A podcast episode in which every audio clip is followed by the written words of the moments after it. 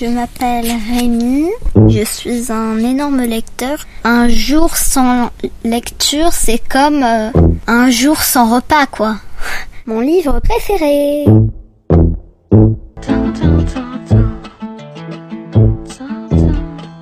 Aujourd'hui, je vais vous parler des 100 visages de Soriane Neige de Maxime Fontaine à l'occasion de la parution du troisième tome des aventures du détective caméléon, L'âme de fond. Au premier tome, l'aventurier au physique de star de Bollywood, teint cuivré, cheveux en bataille et regard bleu océan, avait fait une entrée fracassante dans notre vie de lecteur et dans celle de son acolyte Thomas, ado parisien geek et grand lecteur de manga et de romans d'aventure. Fracassante au sens propre, puisqu'à la faveur d'une course-poursuite, il avait atomisé la vitrine des parents de Thomas dans un déluge de verre brisé.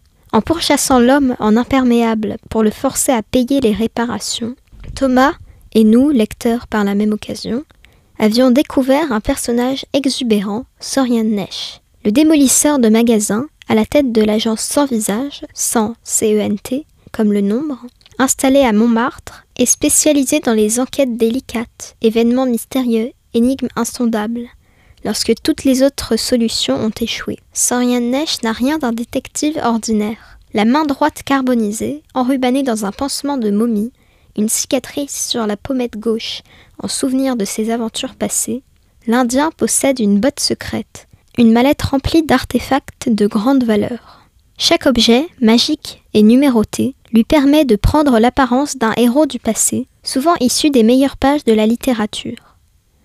Une loupe et hop, un halo bleuté plus tard, Sorian a non seulement les traits de Sherlock Holmes, avatar numéro 8, mais aussi les géniales capacités de déduction de l'anglais. Un fleuret, et c'est maintenant Cyrano de Bergerac, numéro 3, qui prend le relais. Sorian Nesh ne fait pas semblant, il devient vraiment épéiste, mage, musicien, explorateur, danseur, marin, conteur. Il est tour à tour dans le désordre et sans exhaustivité. Arsène Lupin, Quasimodo, Dracula, mais aussi Robinson Crusoe, le baron de Munchausen, Sinbad le marin ou Prospero.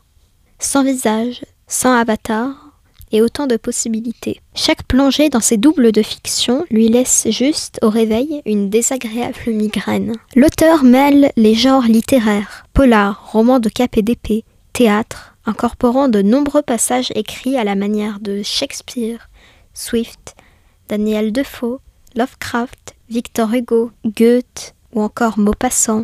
Les références aux grands classiques sont explicitées en fin de volume. Le tome 1 nous avait entraînés dans une enquête métaphysique et policière dans le Paris des bas-fonds sur la disparition d'une jeune fille avec un locataire fantôme, des spectres hargneux, une immense toile d'araignée électrique, des traumatismes enfantins et les effrayantes apparitions littéraires du Horla et du docteur Faust.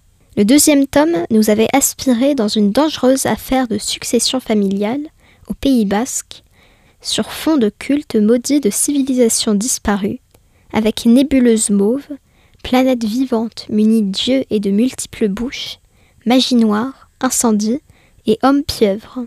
Le troisième tome est une ode au récit de voyage et de piraterie. Dans le port de l'Orient, Sorian Nesh, l'homme au sans visage, rencontre Tobias Carlson, l'homme aux mille ennemis.